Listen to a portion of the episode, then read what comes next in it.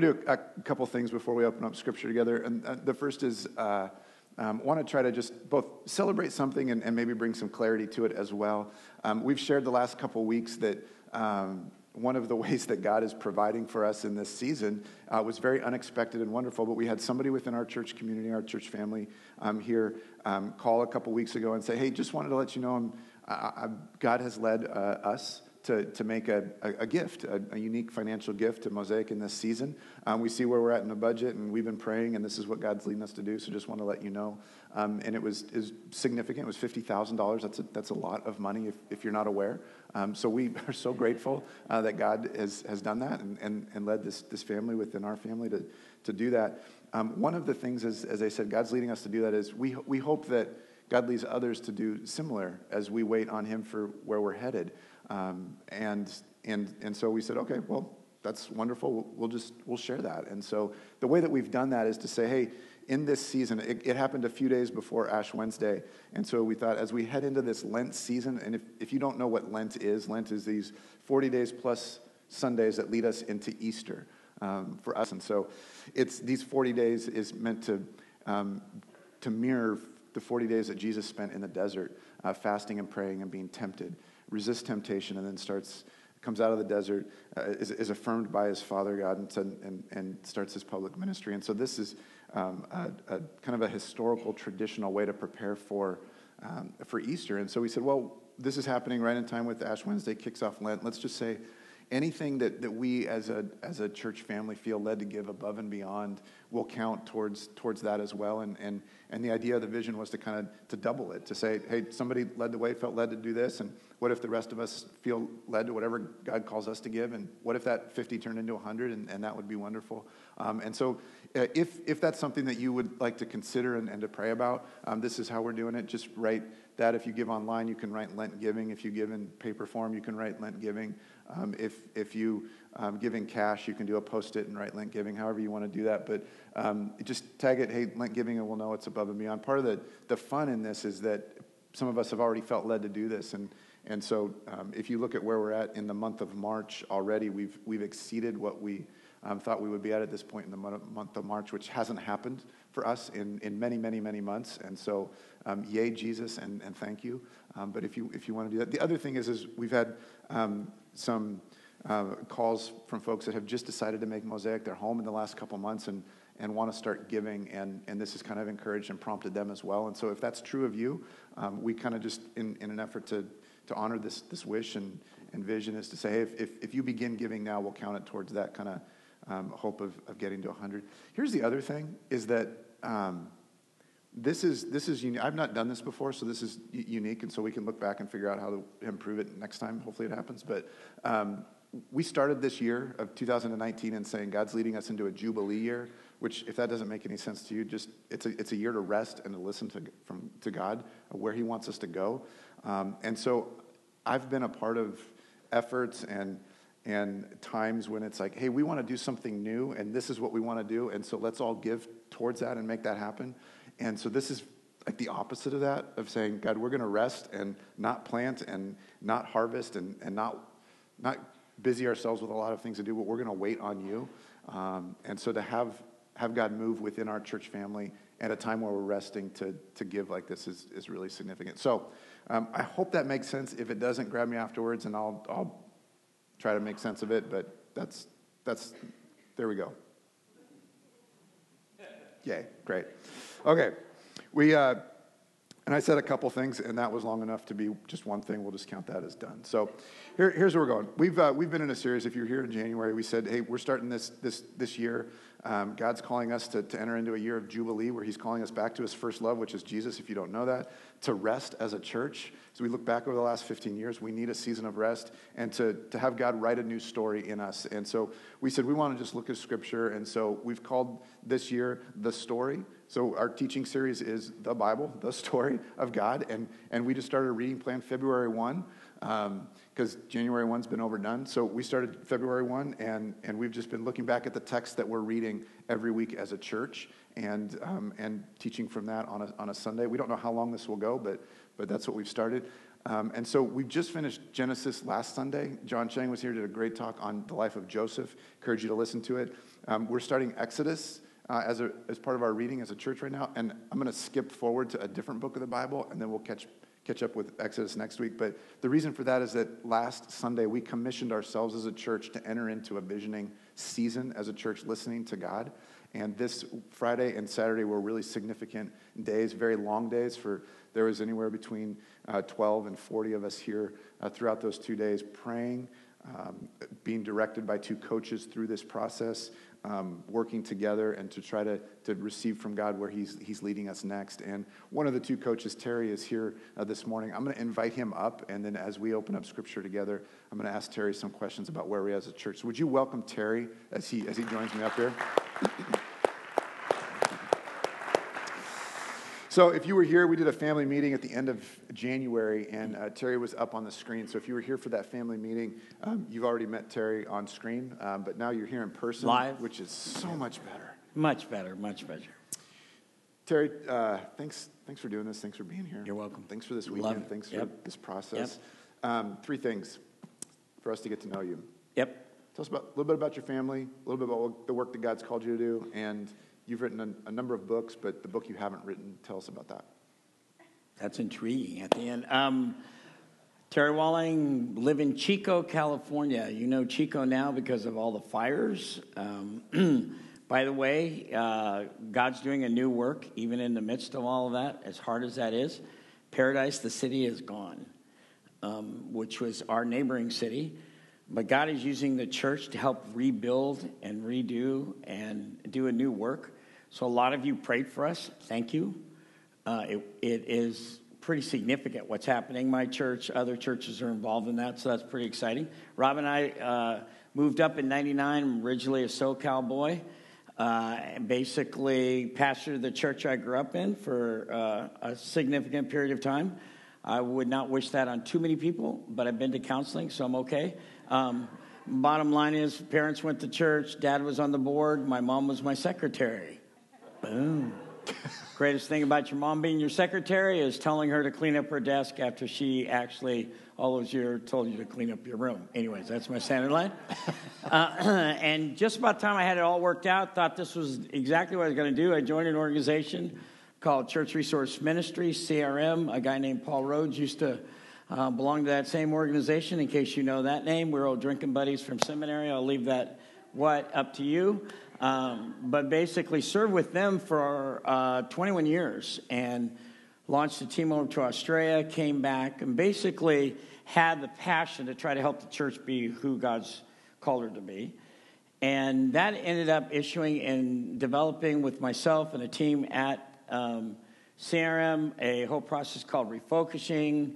We had anywhere 2,500, 5,000, a whole bunch of churches go through this to help them better understand who they are, where they are, and how they can live into what God's fulfillment is in terms of their journey. So was with them quite a long while, last 12 years, cut free, and basically have started a ministry called Leader Breakthrough. We resource and coach breakthrough in the lives of risk-taking kingdom leaders. So we try to stand with the people who want to make a difference and do everything we can to coach them, encourage them, and help them understand their journey and how to develop other leaders. So that gives you a little bit of a quick overview of kind of who I am a little bit. I used to do a lot of working with churches. I have been doing a lot more just in leadership development, but just the way this worked out and knowing Mosaic, having a heart for what you guys have been doing, hearing your story, God has brought us together. And so myself and a guy named Dan Nold are coaching you through the process. Dan is in State College, Pennsylvania. He's been there for 27 years, and he is involved in helping a church be what God wants it to be, and interesting enough, have been through a re-envisioning process 3 times. So, yeah, and it's not because he can't get it right. It just... Bottom line is hearing God in new, fresh ways in terms of where it's headed. So that lets you know a little bit about me. Second question was... Oh, you did the first two, third one. Oh, yeah. No, Robin and I, 3 kids, all live in town in Chico, all married, and now we have 8 grandkids, 8 and under. 5 minutes away. So guess what we're doing a lot of? You got it, babysitting. But having wonderful sleepovers and everything like that. Quick lesson, never put on Facebook at 9:30 at night. You running around your house with all your grandkids doing little glow sticks, especially when the moms told you to get in bed by 8 o'clock. Just thought I'd share that lesson with you. Having a lot of fun with that stage of the journey itself. The book, I've written a couple books. I've written a groundbreaking book called Stuck. That is shameless promotion right there, but it's on transitions, helping people understand transitions and stuff. The book, though, because none of those will be bestsellers, the book I'm convinced would be the bestseller is How to Eat Your Way Across America. And here's the simple way to do it. I think what you do is you buy 3 track outfits or whatever and about 4 or 5 USA Todays, fold them up, stick them under your arm, and all you have to do in the morning time is go into places like Holiday Inn Express, Hyatt Place or whatever, and you could eat your way across America. They would never know. We'll see if that would be a bestseller. But anyways, that's my story, and I'm sticking to it. All right. Don't steal that idea. That's his. Don't try to get that out. Absolutely. Come on. So, like I said, we'd normally be starting Exodus, but because of the week that we've had, want to put that on pause and jump ahead to a book later in the Bible that we'll get to eventually, but want to jump ahead to there just and read a few quick verses because it actually helps give context to where we're at. It's the book of Jeremiah. It's chapter 29. I want to read a few verses, and it's the last one I'm going to read might sound familiar to you. You might actually have heard it before. Maybe you didn't know it was in the Bible, but the words might sound really familiar. But what's happening is, as we've already learned in the book of Genesis, God's story, he puts into a people. And so he forms a people, the Hebrew people, the people of Israel, promises them a land. And then way down later in Jeremiah, in the book of Jeremiah, this prophet is his mouthpiece for God. He's communicating God's truth, God's word to the people of Israel. And they've received the land, but they haven't been faithful to God. And God has actually allowed them, he's lovingly disciplined them by allowing some of them to be exiled from the land, some of the leaders, the cream of the crop, the sharpest, the most educated, taken away into a foreign land called Babylon. And they're in Babylon struggling and wondering what their future is and what they're to do in this place they don't want to be. And they've got 3 messages that are coming to them. The first message is from the Babylonians that are saying, hey, you're talented, you're great, assimilate and become like us. Just be like us. It's easier. It's more comfortable. It's good for us. It's good for you. It's just good. Just go with it and assimilate. Become like us. Don't try to be different. The second message they're getting is from some of their own who have become false prophets. And what they've told them is, hey, just get out. Just bail. Just abandon and try to flee and go home. Mm. And then the third message they get is a message from God through Jeremiah. And God says to the people through Jeremiah, a very different message than either assimilate or run away.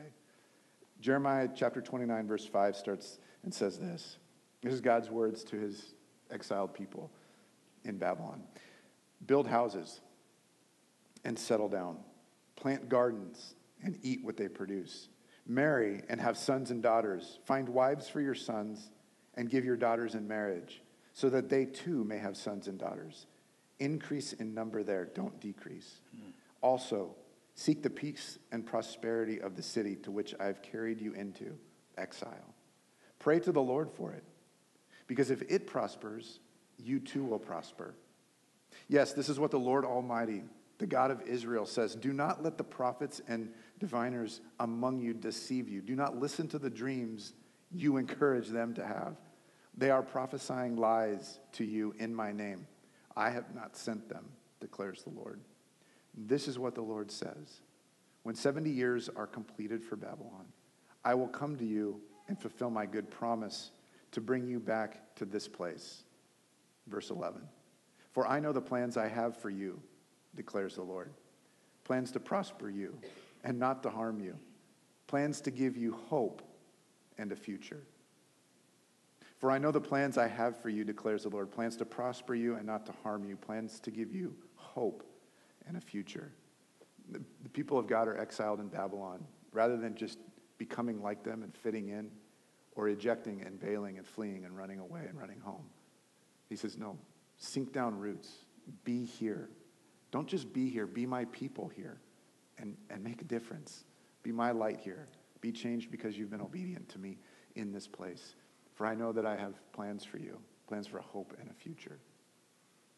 Now, that's not all the same for us. We're not necessarily exiled. But there are those same temptations to assimilate and fit in or to eject and run away. For us as a church family, as Mosaic, we're in this season of saying, God, we want to hear from you. We need to hear from you. Point us to a new future. We've had 15 years. We've had a chapter. What's next? And we're looking to a future. And so, Terry, I just want to ask you, as a church looking to the future, how is that helpful as we as we step into this season? Yeah, I call that Jeremiah 29:11 a coffee mug verse, because we put them on coffee mugs, we put them on T-shirts, and we actually almost can discard them. And so it ends up being one of the most misunderstood verses, that in the toughest time, the Lord is saying, settle down. In the toughest time, the Lord is saying to wait on me. And he's saying that because I know what I'm doing. By the way, look at the person next to you and say, God knows what he's doing. It's okay to talk in church. Just look and say that to them. God, you may not want to completely play along, but you know what I mean. God knows what he's doing. Even when we don't understand, even when his ways aren't our ways and his thoughts aren't our thoughts, and we would have done it differently, God still knows what he's doing. Well, it was interesting when I dove into that passage of Scripture, I realized, wow, even he's telling people, trust me, because it's going to look dark, but just know what I'm doing. And working with churches, I began to actually see something. So this is an illustration. Stay with me. It actually has a point. And it's this, rowing a boat. I hate to row a boat. Now, I realize I'm up in the Pacific Northwest where all of you people know how to do all this kind of stuff, and I'm going to look utterly ridiculous as a Southern California boy. But the bottom line is, when I'm thinking about a rowboat, I'm thinking about this aluminum thing that goes kind of around you, right? And it's kind of, shake your head. I know there's other ones, there's kayaks and all that, but just play with me, all right? So around, there's this aluminum boat, there's this bench, and you got the two oars and you're sitting on it. Here's why I don't like rowing a boat. Because as you're rowing, where is where you're going? Behind you. That makes no sense to me in terms of a productive activity. And I know there's other ways to do it, but in that kind of a deal and you're rowing the boat, I like to be in control. Look at the person next to you and say, you like to be in control too. Just say that. Yeah. We all like to know where we're going. We all like to be in control. So here's how I approach rowing. I basically do it this way. I go like this. Whammo. And then I go, whammo. And then I go, whammo and whammo. And how's my boat go? One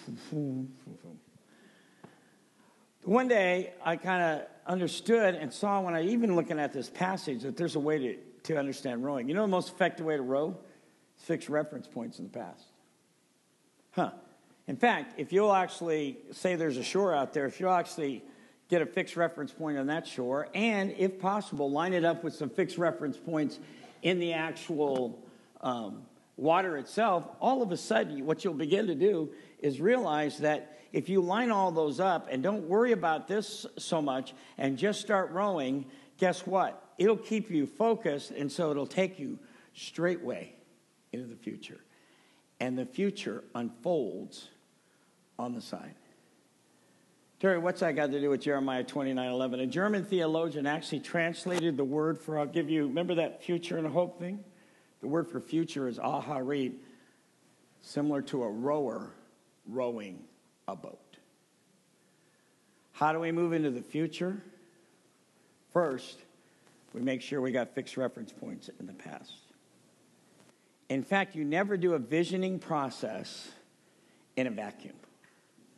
You do it in the context of a story. That God's been at work in a people, in a group of people over a period of time. And there are fixed reference points that he actually has placed here. And if we understand where we've been, that's our best shot of understanding where we're going.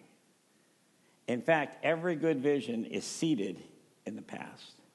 It's not anchored in the past. It's seated in the past.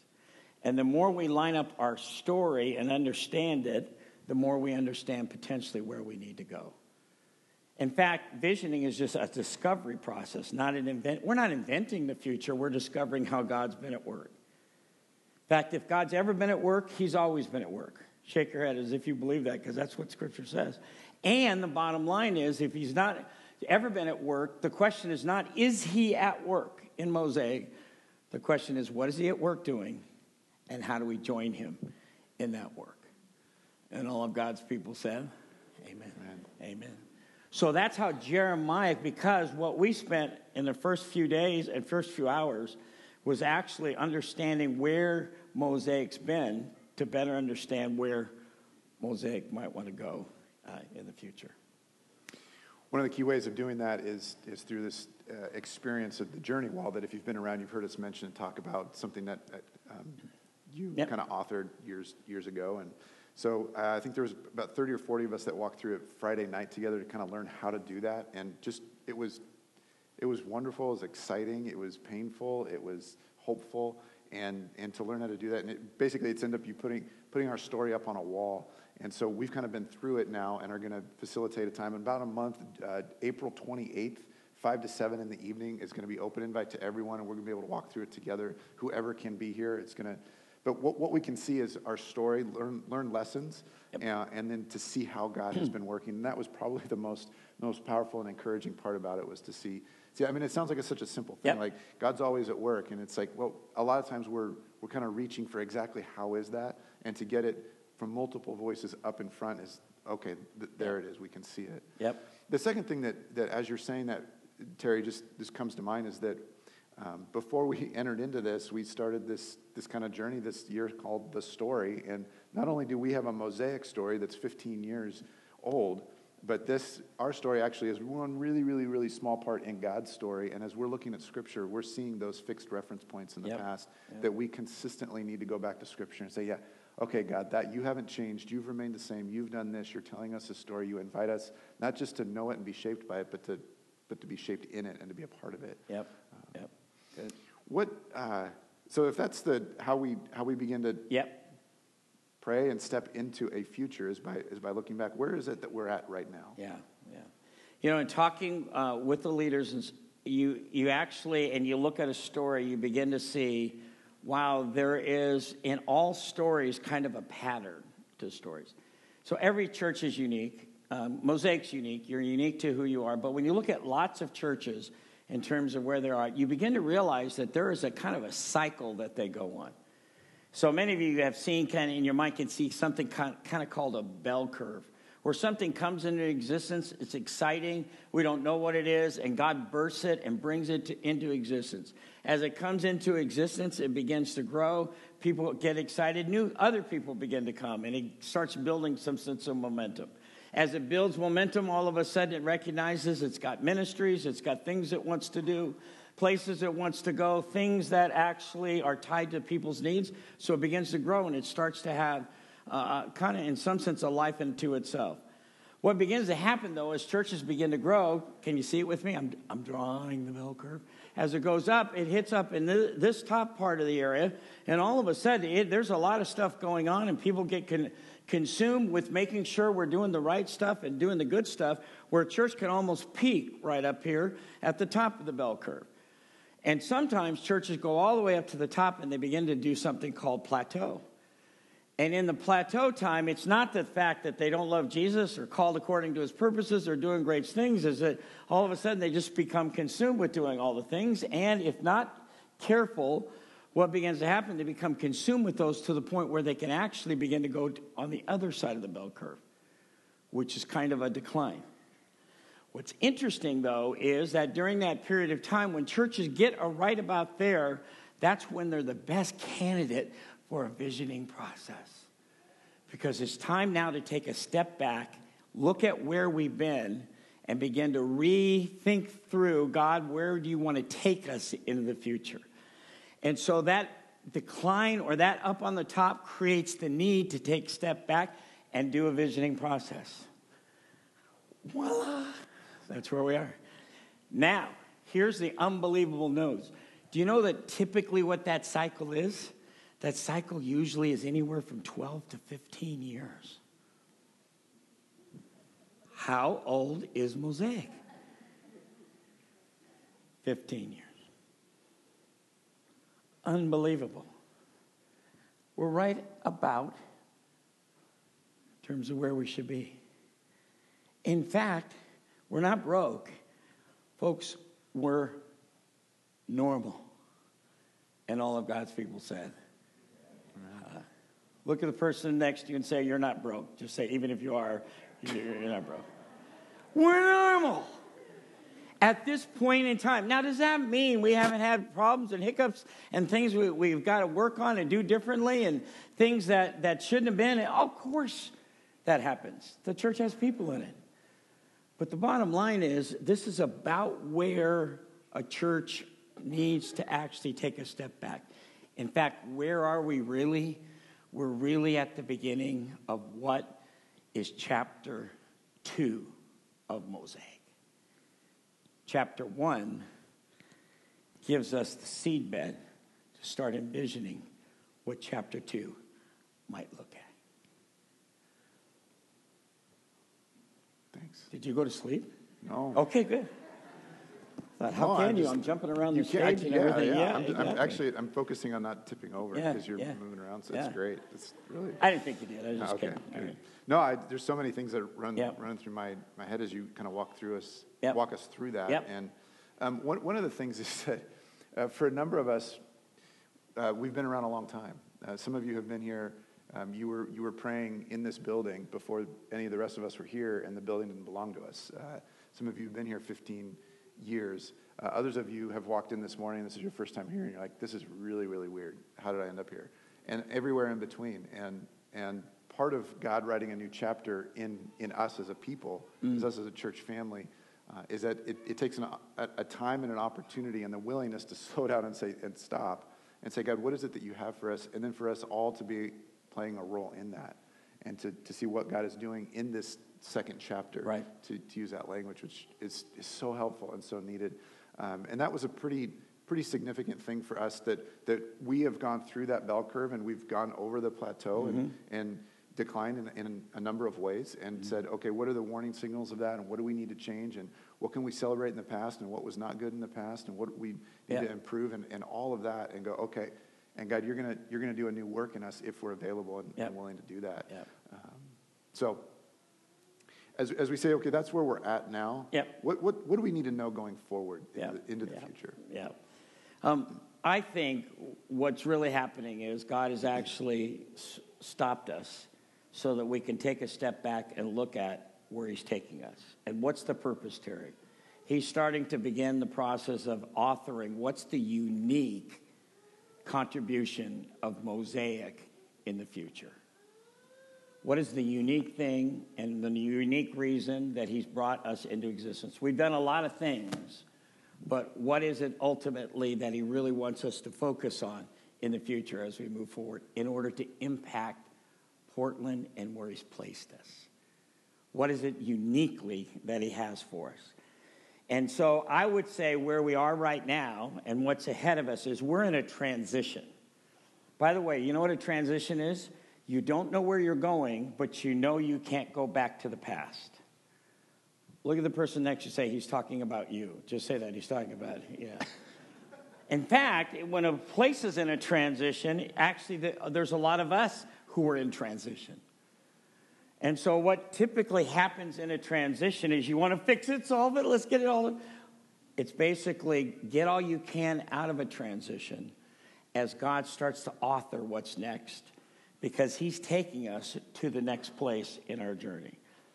But here's the really cool thing, and we are committed, Dan and I both, to always tell you the truth.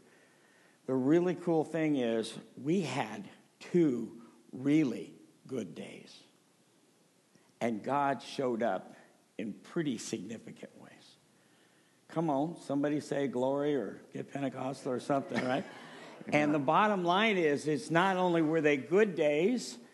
Hey, and by the way, we're looking at all of it.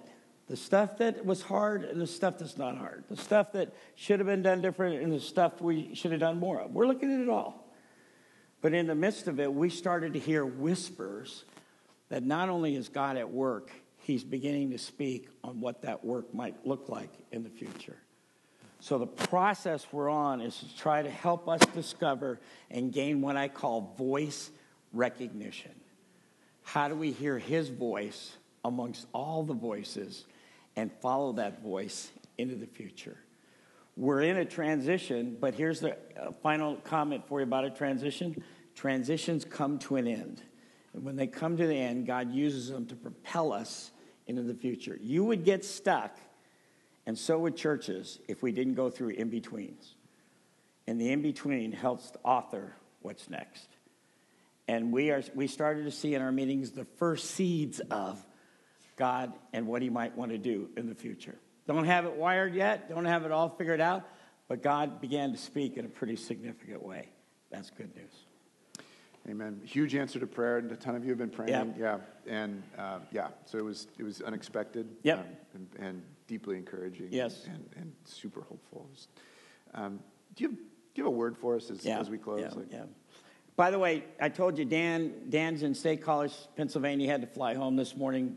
But we both said, Lord, what's the word for them? And we got this verse for you. We got this verse from Philippians chapter 1. Being confident of this, that he who began this good work will carry it on to completion in Christ Jesus. How about that for being confident of this?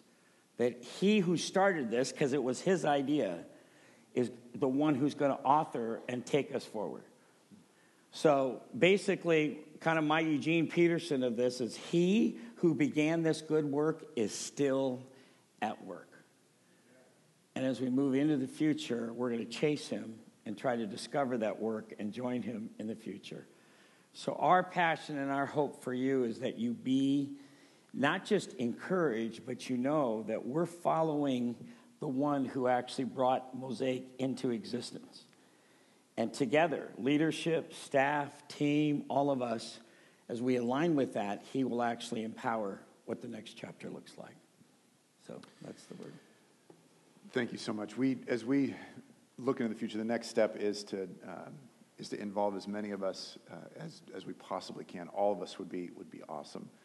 But the vision team that Dan and Terry have been coaching are kind of equipped and trained now to go and meet with any kind of groups that we have. We're going to have a couple post-Sunday gatherings over the next month and a half, different meetings at times that everybody will be able to make, and so that you'll be able to hear and see and get your fingerprints on, get feedback to everybody. So this is very different than starting a church that's not yet in existence.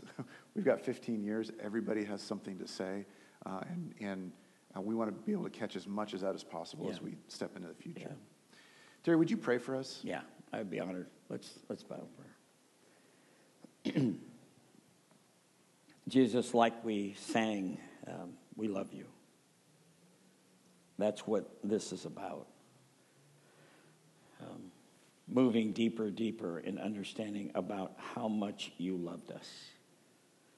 How like the Father did to you, you look to us and say, these are my servants in whom I'm well pleased. Would you put your arms around this congregation and in the next few days, months, and weeks, reassure them that you who began this good work are continuing this work. And not only that there is seeds of what they've already done that will now begin to help better inform what should be done in the days ahead. The people you have for them, as well as the people that you've already molded them to be. Thank you that the journey with you is that. It's an ongoing process of redemption. It's an ongoing process of becoming more and more like you. So Spirit of God, surround them, protect them, cause them to recognize that in the midst of this time as we wait on you, you are incredibly faithful to speak. That even you want to speak, sometimes even more than we want to listen. So give us ears to hear and eyes to see, and give us the ability to recognize your voice. Give us voice recognition in the days ahead, to hear you and then have the courage to follow you as you do the new work, the next chapter, the next part of the story in the life here at Mosaic. We bless you, Jesus. We praise you for the work you've done in our hearts. Help us to love you with our lives in the days ahead. In Christ's name, amen.